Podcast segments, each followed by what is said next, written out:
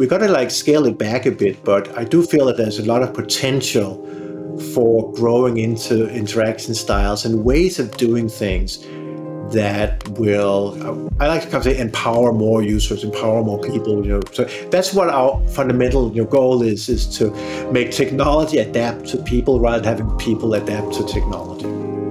Welcome to the future of a podcast by Fresh Consulting, where we discuss and learn about the future of different industries, markets, and technology verticals. Together, we'll chat with leaders and experts in the field and discuss how we can shape the future human experience. I'm your host, Jeff Dance.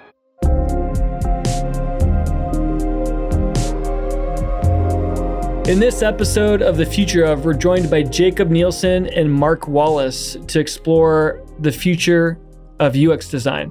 Jakob, we're honored to have you on the show. I've been reading your articles and books and thought leadership for it seems like 20 years now. So your present mind and our voice as we think about uh, the UX profession and the thought leadership around the space and the thinking and the guidance. And Marc, it's great to have you as a UX director here at Fresh and as a leader. Want to start with some backgrounds. Uh, Jakob, can you start with just telling the listeners a little bit more about yourself? I know anyone in the UX space knows you, but for everyone else, can you uh, give us a bit more on your background? Sure. Thanks, Jeff, for inviting me. It's great to be on, on the program here. I have been doing UX work for almost 40 years now. And for the last 20, 24 of those years, I've been with Nielsen Norman Group, which is a company very specializing on user experience that I co founded with Don Norman. So that's why it's called the Nielsen Norman Group. Before then, I had a variety of different jobs. I was a university professor. I worked at Bell Communications Research, which was the telephone company research lab.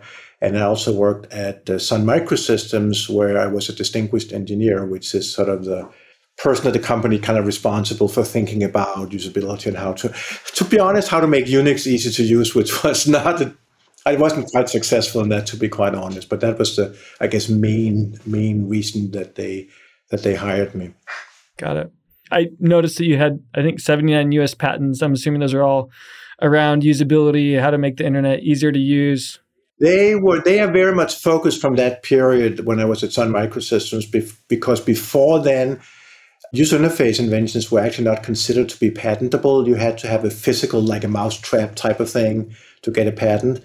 So I definitely invented or thought up many, many, many more things than those exact patents. But for most of my career, it was not patentable. And to be honest, after uh, starting our own company, we're more focused on you know, advice as opposed to actual product development. So patents are really just from that kind of four year period. Otherwise, it could have been many, many more. Well, I noticed you're an author of eight books. I know I, I have I have some of your uh, literature, and I've, I've, definitely been reading mostly your articles uh, recently. But I thought it was cool that Bloomberg cited you among the world's most influential designers, and the New York Times called you the king of usability. I think we've kind of considered you fresh like the godfather of UX, essentially you and you and Don who who coined the term, if I got that correctly. Yeah, that's great. Like I mentioned, I, I think I've written 50 UX principles in our history or blog posts ourselves, and we're often citing you, citing your thinking. So so thank you for your thought leadership. Marc, over to you. Can you tell us a little bit of your background? Yeah, interactive design for I guess a little bit over 20 years now. Started off in print and various sorts of production as I was sort of trying to be a musician at that time. Yeah, I worked in uh, Los Angeles for about 10 years with various agencies, doing a lot of movie sites and Flash. Uh, a lot of people might remember that phase in history, which was fun. Been with Fresh for about seven years, doing a lot of uh, enterprise application work, crossing over with our hardware teams and, um, you know, getting into you know, interactions that happen with robotics and, and out and beyond that. So lots of fun and exciting challenges coming up. Awesome. Marc's definitely been a, a kind of stalwart leader here and, and always does you know, really amazing work. Marc, you also do something kind of fun on the side. Can you tell us a little bit more about that? Yeah, I was alluding to my, my early stab at trying to be a musician, which uh, can be difficult. But we made a, a, CD back in the 90s that actually went underground and then uh, turns out it became a cult classic and was selling on eBay, I think most recently for about $89. so yeah, so somebody's making money off the ones we sold a while ago, and uh, you know we'll see how that works out. Eventually, we'll re-release a, a, a new mastered version that uh, will actually make a little bit of money off those. But uh, nice. And you're still in a band today, right? Yeah, still playing with uh, some of those guys and um, you know some metal projects, and then another band and uh, called Stout Pounders, which is a, a Celtic rock band. So uh, kind of like Flogging Molly, Dropkick Murphys, things like that. Nice. We'll have to figure out how to we- weave that back in. But to start with, you've been a rock star designer uh, here in our team. Jakob, just for fun, what are some things you do for fun? You're obviously such a big thought leader. Tell us more about the fun side of your life. well, I'm, I'm afraid I don't play play music other than on the CD player, I guess. But I do a lot of reading, to be honest. It's sort of opposite genres almost because it's kind of science fiction about the future and then actually about history as well. So one of the most recent books I read was actually Julius Caesar's book on the commentaries of the Gallic Wars. So that was quite interesting to read, like a more than 2,000, 2000 year old book, and it's quite quite interesting actually. And then I like to you know to travel and have fun and all of that. But I don't really have so many like hobbies other than actually doing my work. So I'm sorry about that. You do amazing work, and it's clear that you're you're passionate about the space because you're you're such a clear uh, voice for the industry. So it's it's awesome. That's great, and I can see and how maybe right traveling and reading c- can tie into that, you know, and shape perspectives. I've really enjoyed some of the analogies you've given, you know, in your speaking. So I wanted to reflect on today and, and a little bit of the history before we jump to the future and get your thoughts there. So Jakob, if we can start with you, this is obviously there's been a, a massive progression in this field. Can you tell us a little bit more about the history of UX design before we go into the future? Yeah. Well, I mean, I started myself in 1983, and at that point of time, I think there was about a thousand people in the world that I would say like really did did UX. Of course, there are many, many more people doing like graphic design and so forth, and or programmers who were making applications and having a user interface like as a side effect of the implementation. But that's not what we consider to be UX design. So there was very few small. Today, I think there's maybe about two million people in the world. So doing this. So just in during my career, this area has increased by a factor of 2,000, which is not 2,000 percent, but a factor of 2,000 or 200,000 percent, if you will. So huge growth. But obviously, I was not the first one. So I, I personally kind of trace it back to around 1950 where Bell Labs started what I think is probably the first kind of real UX type of, of organization to design telephone systems. And their most famous design is the push button telephone or the touch tone telephone, as it was called. So the layout of the keyboard. And if you notice that layout is actually opposite of what the traditional layout was for uh, calculators. And there was a many, many, many other designs that they considered. But then they actually did user testing and found how people could enter phone numbers faster and with fewer errors. Those are kind of the two main uh, criteria. And uh, it was not the one that they showed it to people. Which one do you like the best? That was not the one. and this is one of our very, very important lessons. You cannot get a good design by asking people what they like or what they prefer without using it, just by looking at it, because people just don't know. And you know, this design has been used like at least a trillion times, and it's since it was rolled out by Bell Labs. And you know, the world has saved I think like at least 10,000 person years. So this is like getting that right has been worth a lot. And of course, you can sort of say, well, even before then, there were human factors people, and you can trace it back hundreds of years if you really want to. People were thinking about how to design things right. But I kind of say around 1950, Bell Labs to me is the beginning of designing, you know, user interfaces with you know user needs as like the leading leading guiding light. And then it's grown and grown and grown from there. And i don't think we had all done with that growth. I think we're still only scratching the surface actually but but it has grown a lot during my time for sure. So what is ux design? If we'd ask that question there's lots of terms now floating new terminology but i think it kind of comes back to this core I know your partner Don Norman coined the term. What do you guys consider UX design? You just talked about UX testing as an example, but how would you define it? That's an element of it. Yeah, that's an element of it. But I mean, I have sort of two different definitions. So that's one is the so-called elevator speech, which is I say we we make computers easy to use, or we make technology easy to use. Uh, I think that's sort of the shortest definition. The more elaborate definition, which is really go, goes back to Don Norman's original work on this, is that it is the, to totality of the interaction that the user is encountering. So it's focused, it's the, name says it actually, it's the user experience. I mean, we have another term called user interface design, where you're designing what's on the screen. And obviously, uh, teasing those two apart, that's like you can spend hours discussing that. It's not so important, really. But it's really the perspective. So we are looking user experience UX. We're looking at it from the user's perspective. What is the user's experience?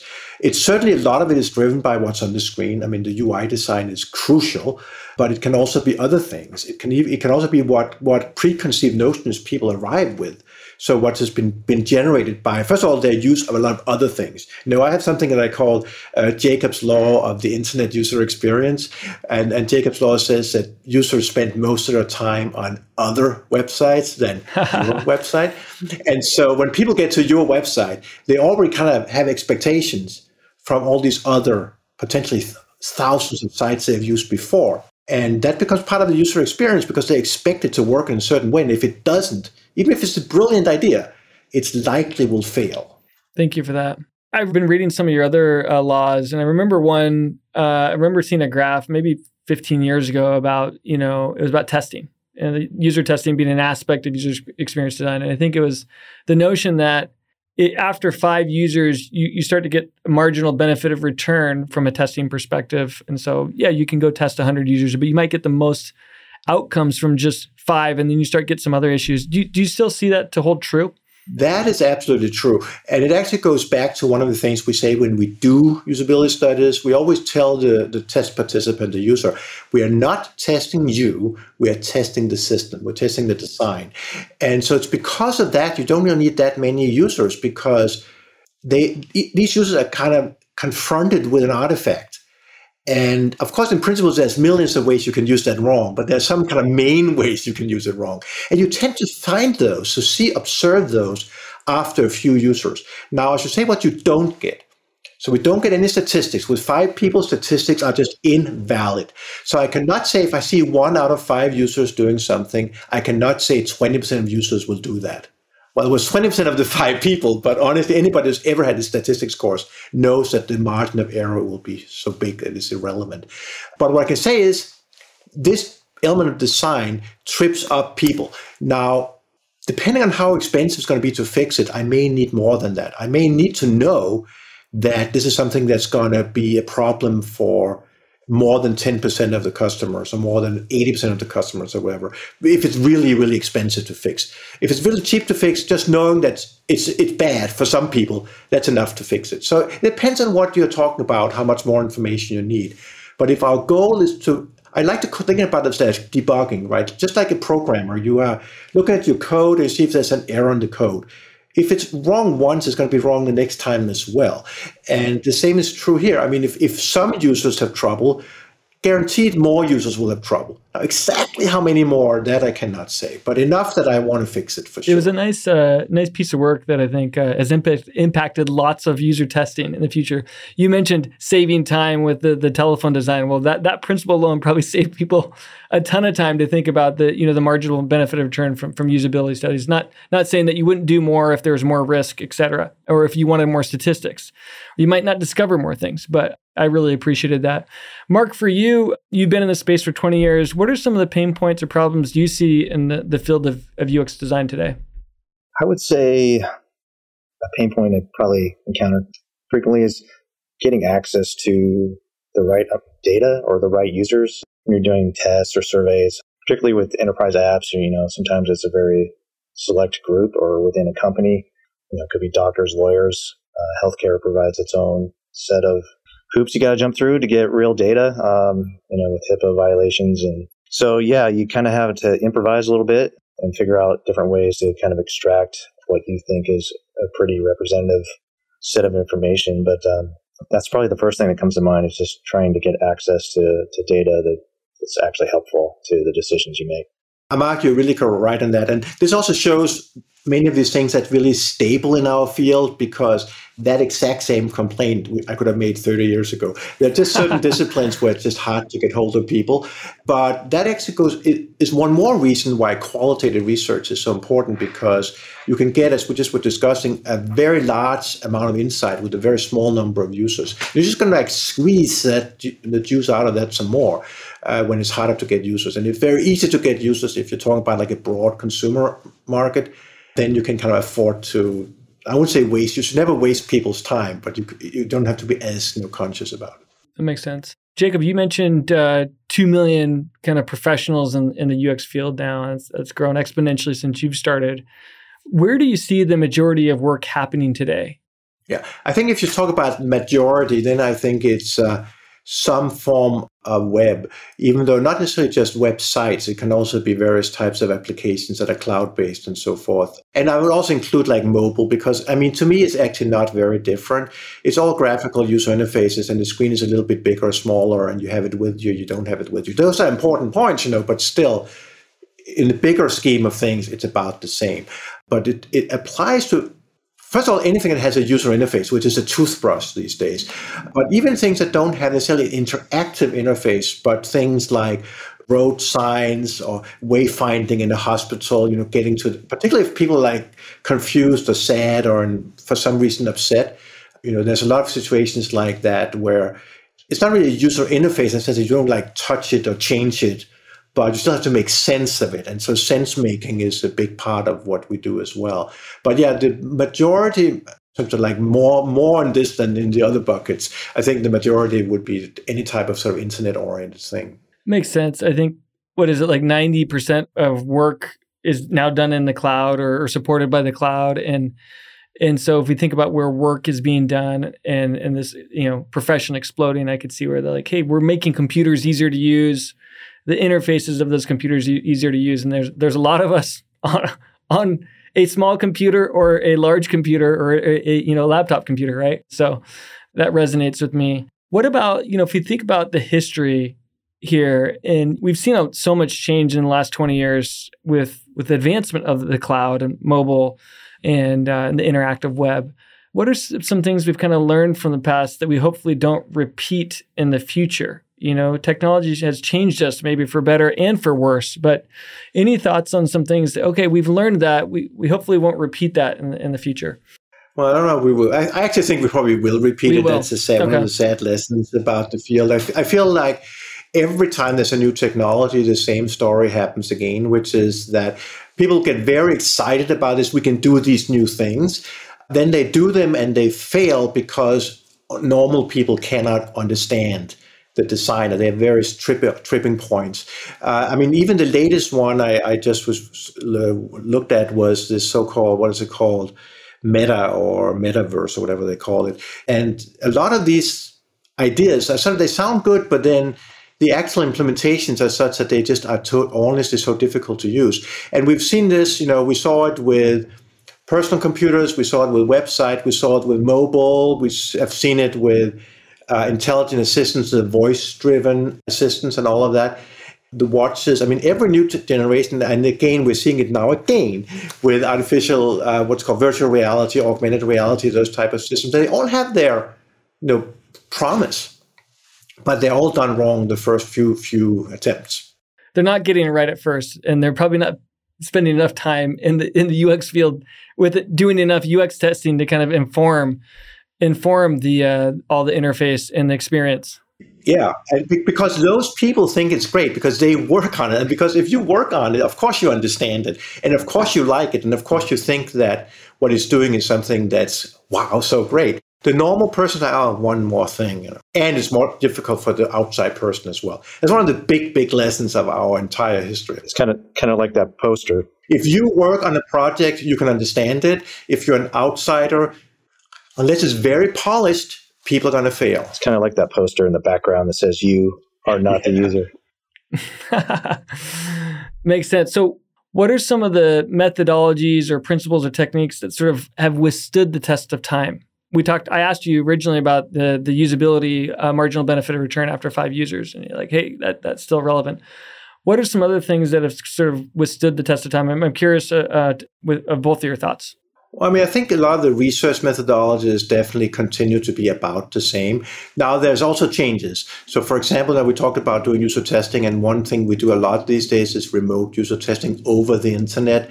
That technology was not really there in the old days. We had to grab people into the lab and, and, and sit with them, which we also still do, but but not as much. So, but th- that basic idea of just watching your customer, watching your users, see what they do, uh, making a prototype or mock-up of the design before you implement it, so you have not wasted you know hundreds of programmers time for months upon months to make a feature that doesn't that users cannot understand. Those type of ideas have honestly been the same for my entire career and i, I predict that they're going to be the same for the next 40 years as well. Uh, but i also wanted wanted to be say, you to think that, that i'm thinking oh nothing is ever changing it's all the same because there's honestly been a lot of progress in uh, user interfaces uh, during this, this time. I mean if you think back anybody who's old enough thinks back to things like DOS or Unix or the entire text-based mainframe text-based interfaces, they were truly terrible. Then kind of the PC interfaces were just terrible. They were not like as bad. They were better. and then the early websites were in fact bad, but then kind of even just the middle ground of websites have already started to be be better. And the modern ones, the better ones anyway, are getting to be kind of like pretty good. And the same is true for mobile. Like the first mobile apps were really bad. You had this fat, fat finger problem. You couldn't touch anything. And they've sort of started to understand that and making them better. So I think that if, and this is also echoed, by the way, in the masses of people using computers, which used to be relatively few people. And now in at least rich countries, it's, it's a very large percentage of the population. So that is only possible because the computers have become much easier to use. I mean, they're not what I want them to be, you know, but I'm very critical, but they're much better than they used to be. That makes sense. Marc, what are your thoughts? Yeah, I echo a lot of that. I think some things that'll change a little bit about getting some of that user feedback as things becoming more physical with virtual reality and how do you capture that? It has been nice, uh, especially the last few years, being able to still conduct interviews and some testing remotely but yeah, nothing nothing beats getting in person and really watching a person and how they act with you know different things that happen in the environment around them that you can't really capture in this you know two dimensional. Uh, help the cameras capturing everything that's going on around that person. Um, so yeah, for certain things, it's just you know always better to see them in person. Makes sense. Makes sense. Let's shift to the future a little bit. Jakob, you have done this sort of you know 100 year span time frame that I've talked about before, a 100 year view on UX that starts in 1950 and goes to to 2050. What's in store for the UX field in the you know the next 30 years? If roughly 30 years, you know, 2050, tell us more about what you predict for the future. Well, yeah, I predict enormous additional growth. You know, so I always said that in my time it's grown by a factor of 2,000. So in that sense, the, not, the factor is smaller because I'm predicting another growth of a factor of 50 from 2 million to 100 million people. But of course, in terms of absolute numbers, this is like 98 million more people. So that's a huge growth. And the reason I do that is I really feel that what we are doing is becoming more and more core part of the world economy. And uh, in the old days, you know, it was a matter of like making farming better, you know, and I'm sure this will still happen. It's just not my area, but I'm sure farming will still get better. But uh, or mining or assembly line, making an automobile, those type of things. They've always been important. They will continue to be important. But relatively speaking, the knowledge work, you know, the intellectual work, the information-oriented things. I mean, various people say we're in a knowledge economy, information economy, or whatever. But I really feel we are, not just the economy in terms of like producing, but also the economy in terms of consuming because there's only like so much bread you can eat or so many you know steaks you can eat or whatever like so as farming gets better and better we can't eat more anyway and the same is true for how many cars do you want and how many this or that physical thing do you want but we can always want things to be more pleasant more engaging uh, easier so that that's why i think a lot of the growth is happening now and, and even more so in the future and also this is a global phenomenon as well. So uh, we have to remember there's still a lot of countries in the world that are more like middle of the road or even poor.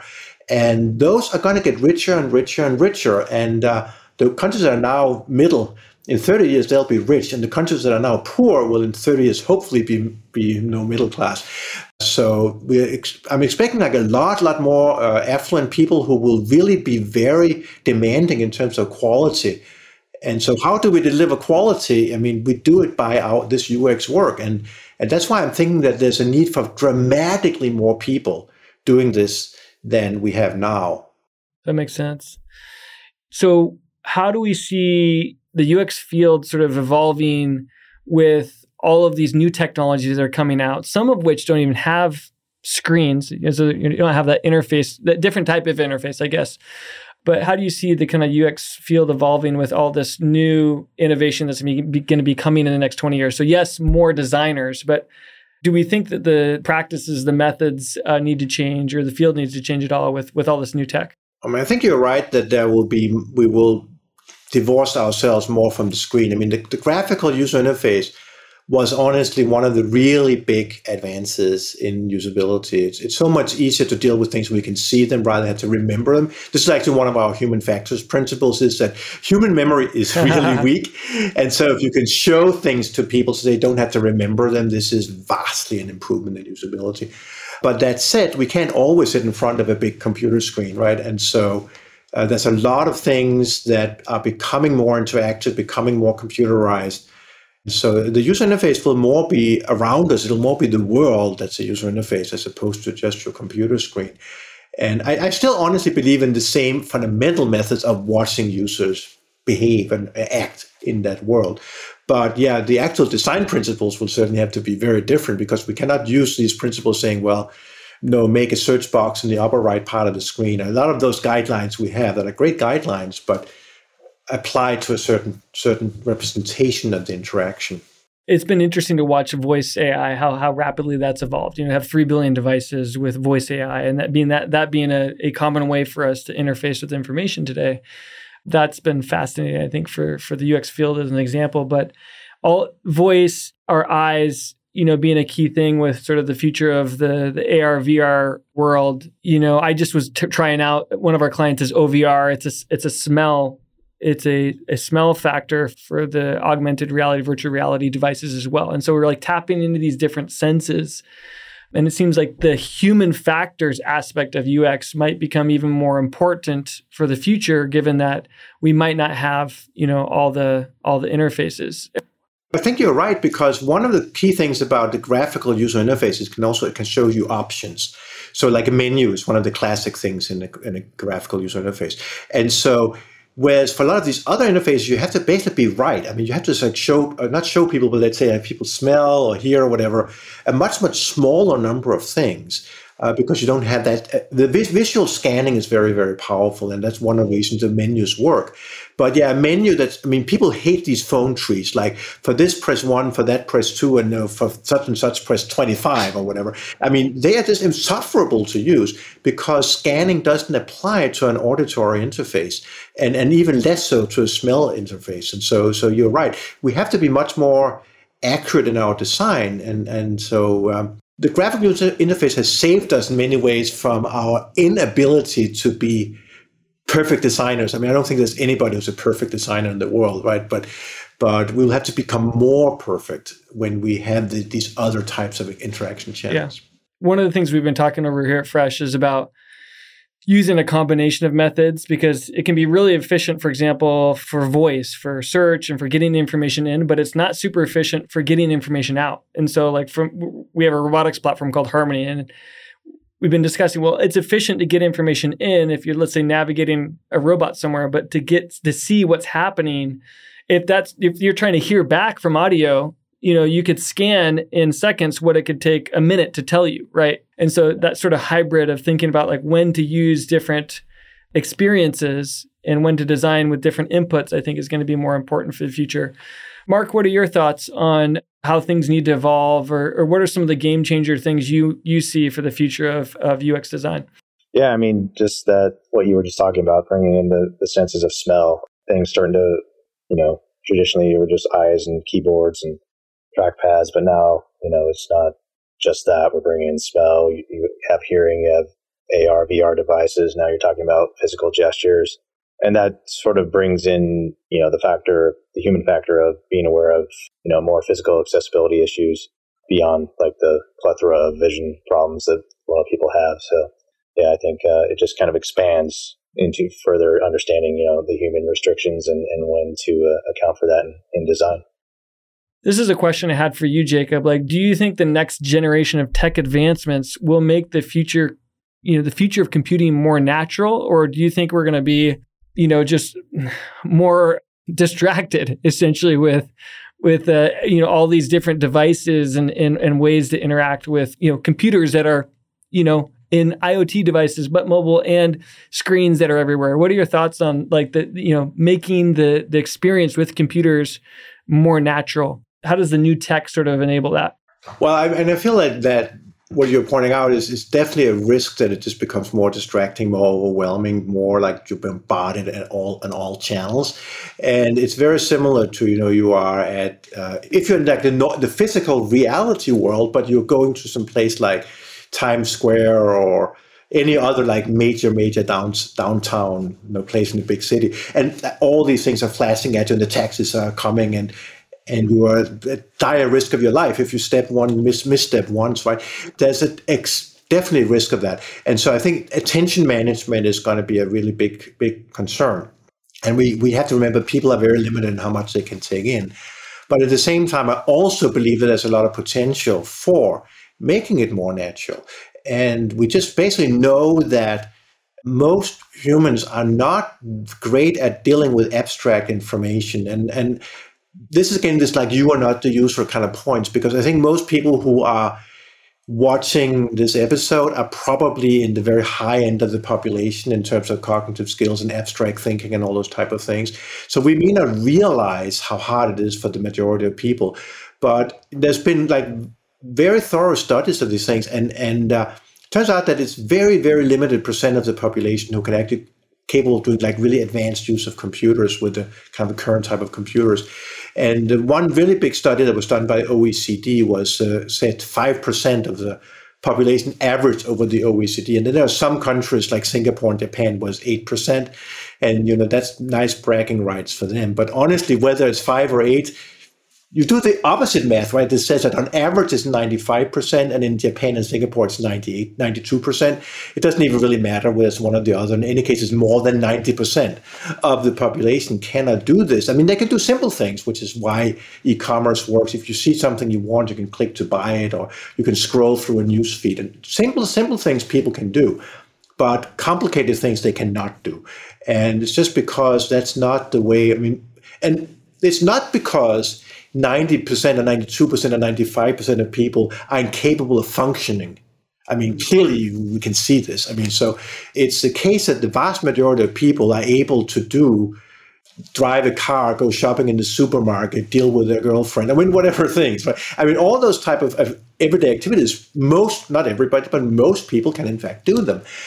Uh, so there's clearly a disconnect here. And so humans are evolved to live in that that physical world and understand a certain way of doing things, but only to a certain extent. I mean, again, not if there's thousands of people banging things at us all the time, blinking things and behind us and, be, besides us. So we've got to like scale it back a bit. But I do feel that there's a lot of potential for growing into interaction styles and ways of doing things that will uh, I like to kind of say empower more users, empower more people. You know, so that's what our fundamental you know, goal is: is to make technology adapt to people rather than having people adapt to technology. Makes sense. I really like this that stat of like, okay, if humans are only doing 92 to 90, 92 to 95 percent aren't doing really complex work with computers, that's a great promise for truly making computers easier to use, kind of doing more of the advanced complex work. If we can adapt them to the humans,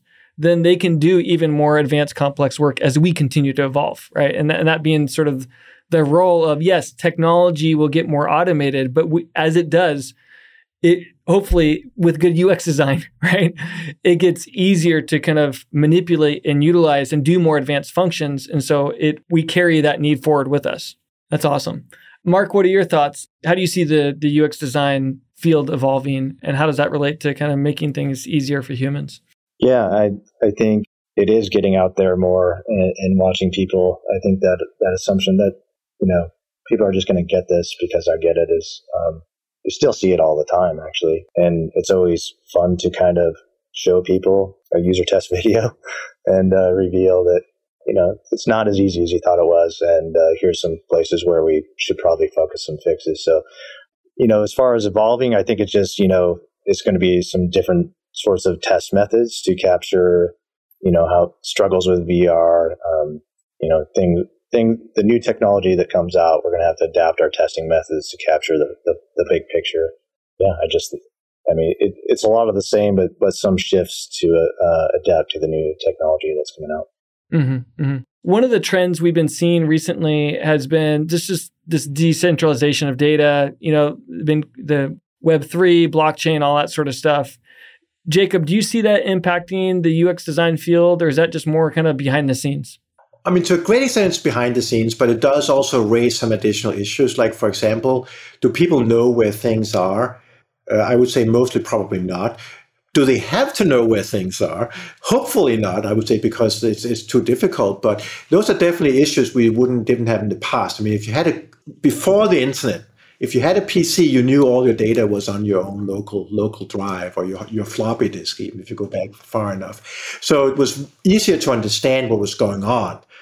And the more steps and layers you have, the harder it becomes. And this is particular problem when anything goes wrong because it's almost impossible, even for somebody who knows, like I, I know a lot about computers actually, you know, so I, it's very hard for me to understand uh, what's wrong when something breaks. As long as it all works fine, no problem. But so the ideal there is actually that things break less often. And so uh, this is a great example of how something that you would consider to be like truly back end, like the exact code and stuff like that, impacts user experience because when there are bugs, when things go wrong, they go down, they break.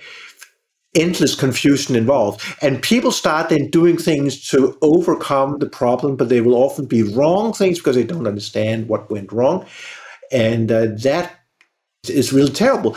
So having more stable, solid technology that doesn't break as often uh, would be a vast improvement in user experience. Actually, even though it's not a, des- a design, an interface design, it's a backend this engineering design problem. But but that and, and of course all the security issues and and the endless things compound to make things more complicated, and they impact they have a bigger impact than just that one isolated spot in its own right. Like when you can't log in you know that snowballs those type of issues. So there's a lot of things that that impact total user experience, which is what we want to optimize. That's interesting to think about how you know back end can reinforce obviously the front end experience, or you know something going down could could damage trust, which may be a critical aspect of using something.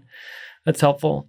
As we think about you know, I mentioned technology kind of has a, a, life of its own, you know, and I think UX has, has, done a great job helping us focus on the users, which, you know, impacts humans and impacts humanity. What are some challenges that we need to be working on as we think about the future to solve for, for humanity and not just users? And I think this recent focus on like inclusive design has, has had us thinking a little bit broader than just, you know, the, the traditional like user personas and, and user testing and start to think about like, oh, humanity is getting impacted here. What are some thoughts on, uh, again, the, the, challenges we need to be working on from a humanity perspective? Well, there, there are many. Uh, I also don't think we should over exaggerate our own role. I mean, there's some certain things that we probably can't really deal with, like like say risk of World War III as an example. It's like it's definitely something I worry about. It's becoming a real present reality, potential reality that people are talking about, right? Yeah. Well, now hopefully people are watching this in five years and the problem will gone away, but actually not. Right? There's still going to be some other problems, right? But yeah, I don't think we should expect that we can solve everything. But that said, there are certainly things that we we can either solve or at least help improve, right? And uh, one thing is a little bit of a traditional human factors problem, but I think it's the aging society is is I think it's a really big one because that's true in, in almost all countries that bigger and bigger percentage of the population getting older and older. And I feel like there's actually two aspects to that. And one is is really just the traditional uh, usability issues of just like using bigger fonts and simpler workflows and stuff, such that old people can can have an easy time using those designs. And that's honestly that's a disgrace that's not already done because we know how to do that. Uh, and then there's a second one, which I think is more complicated and difficult, which is how to use technology to overcome the you know, degradation of the brain by, by, by aging. And a simple example of that is the, the memory problem. So anybody who has not forgotten where they left their car keys, there's two reasons. Either they don't own, a car or they're not 50 years old yet. You know, otherwise memory is just known. Memory just kind of degrades a bit. But I think computers have perfect memory. So we should have ways of com- have this human computer symbiosis of having the computer take over some of that responsibility, have the humans do more of the things that that they are good at. I mean, there's honestly been not that much good work done on personal information management. Uh, ever since the web came out, the web really changed our focus a lot to being just put out more information uh, as opposed to really understanding and, and under, uh, dealing with our own information. So that has been progress in that has not been as strong. There was very much more interesting work kind of done in the late 80s than has been done more recently. So that is just one example, but there's a lot of other things as well.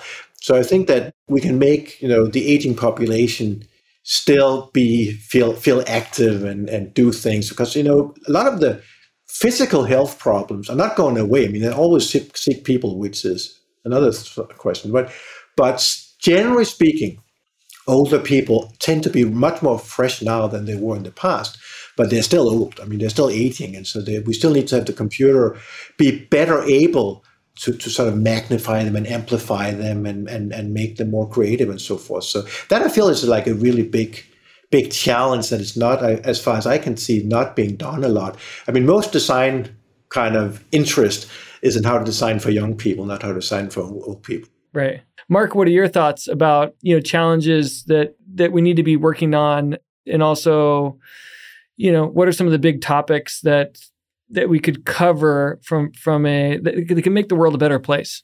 Yeah, I think actually I was watching a video, I think it was one of yours, Jakob, where you talked about that population shift where there's just going to be a, a lot more older people um, as opposed to more younger people, which um, has kind of traditionally been the, the pattern. So I think that that definitely comes to mind in, in you know watching how they interact with things. You have a, a different population now that you know is becoming old that has grown up with computers, whereas people like my parents did not. Um, they've adapted over time. So I think it's just interesting to watch how you know as you know Gen Xers or whatever they're calling us now um, get older are they just completely out of the loop on the new technology that's coming up, or do they kind of are they more do they have a greater ability to adapt to new technologies that come out? And how do you design for people that you know, like you say, just you know, the memory starts to go a little bit in, in eyesight and things like that. So just being cognizant of not forgetting those people and, and making sure, you know, if they're even remotely going to be part of your user set, then you really need to to work their their needs in there. Yeah. Any other thoughts, you know, from a macro perspective about how, you know, we can be more intentional for the future, given all we've learned from the past? Jakob, thoughts from you? Well, I mean, mainly I'm a very optimistic, positive person, but the one one of the things that has sort of been disappointing to me, I guess, is a lot of sort of social media for the last 10 years or something. So that could be one area one would hope one could have learned from from the past. And I'm sure, the, I mean, there's a lot of great uh, both actual benefits and also perceived or hoped for benefits, but they've also been overshadowed by various downsides as well. And so that would be one area I think that there would be potential for learning from learning from the past and doing better next time. Yeah, it's definitely. I think we've become more divisive as a result of some of the media and some of the technology. And so, how do we how do we bring people together more and think about that more intentionally? That's definitely on our minds. Let's move into just a couple closing questions. Jakob, what, what advice would you give for someone interested in, in the UX field? It's obviously, you mentioned it's going to be a growing field, but what advice would you give for someone that, hey, this sounds interesting, I'd like to get involved? Yeah. Well, I mean, of course, you have to be interested in all of that, but if you are, I think it's going to be a great career. And um, the only thing to do is to get get going, get into it, you know, as fast as possible, because this is an area where you mainly uh, learn from experience. I mean, there's absolutely some theory, and it's worthwhile reading some books. You mentioned I've written many books, and then go, taking some courses, all those type of things, all very good. I think if you just try to do it on yourself, on your own, you're going to go and make all the mistakes that I made 40 years ago. And why do that? You know, so learn from what's already known. But the truth is that it's not that much. I mean, it's not that much theory. It's good to know you know, some psychology, some research methods, and some design, you know, principles and whatever. But mainly it's a matter of actually doing it and then learning from those projects and doing better next time. And so my my main advice is just get going as fast as possible. And it's of course the exact advice will depend on the person's circumstances. Like is it somebody who's like in high school? In that case, maybe you could advise that they try to get an undergraduate degree, not a graduate degree, undergraduate degree in UX, and then go and get a job. Are they already in the job market? In that case, what I actually usually say is look around where you are right now and see if you can like twist your current job to become a UX job and just take on some of the low hanging fruit because particularly in a company that does not do a lot of UX work, there's going to be a lot of terribly designed internal applications that very little work can make them vastly better and uh, which will be very visible to management, which will then hopefully now make them give you more resources to the next project and so forth. So I think if you're in this place already, try to see if you can make it work where you already are. But yeah, if you're completely new, then I, I mean, what I did, but this is back in the 1970s. This is so long ago. I mean, I did all these things like getting a PhD, whatever. But that's honestly, uh, it's, it's not worthless, but it takes too much time. It's better to get going faster. Marc, what are your thoughts on uh, some for someone that's interested in this UX field? Uh, you've been in it for a while. Yeah, get exposed to as many things as possible. I mean, not just education, but getting out there. Uh, if you have opportunities to travel, do it. Expose yourself to as many cultures as possible. I think just understanding more humans, the better, uh, more perspectives. I know throughout my life, I've, I've had opportunities here and there, and, and, and you don't realize it until you go through it, but how that can impact you and your perceptions on, you know, not everybody sees the, things the same, and just understanding that, that principle alone is uh, can be pretty powerful as you approach your design. Jakob, for you, any other closing thoughts as we think about the the future of UX design? Well, I mean, I think it's honestly will be will be glorious. There's always resistance as well. And what I feel is like, don't let that make get you down. You know, like if you're a place where there's resistance, you push them harder. And if you keep pushing and it still doesn't work, then maybe get another job. But that should be the the last last choice. I mean, the, the, don't let because if you look at the bigger history, and again, don't look at the history. History history is not from one week to the next, you know, or one month to the next. And so you have a brilliant idea and it's going to be shut down, or you do user testing and you discover like a major thing that needs to be fixed, and engineering manager says we don't have time, we're going to ship next week. Yeah, so there will be those type of setbacks. They just happen. But if you look at it in a longer period of time, over years, many years, we are up, up, up, and we are getting more respect. We're getting more budgets. Maturity in organizations are going up. It's becoming more international. The actual, the ultimate point is the actual quality of the user interfaces that are shipping is going up. All those things are getting better and better and better. And then there's small setbacks, and but don't focus on the setbacks. Focus on the bigger picture, and then it's just really great. Awesome. Thanks so much for being here on the show, both of you, and for your insights, your wisdom, your experience. Huge gratitude for that, and uh, for joining us today, and for you know just sharing thoughts on where we're going and how we can continue to impact that with intent. Grateful. Yeah, well, thanks, Jeff and Marc. It was a great discussion. Thank you. The Future of Podcasts is brought to you by Fresh Consulting. To find out more about how we pair design and technology together to shape the future, visit us at freshconsulting.com. Make sure to search for the future of an Apple Podcast, Spotify, Google Podcast, or anywhere else podcasts are found. Make sure to click subscribe so you don't miss any of our future episodes. And on behalf of our team here at Fresh, thank you for listening.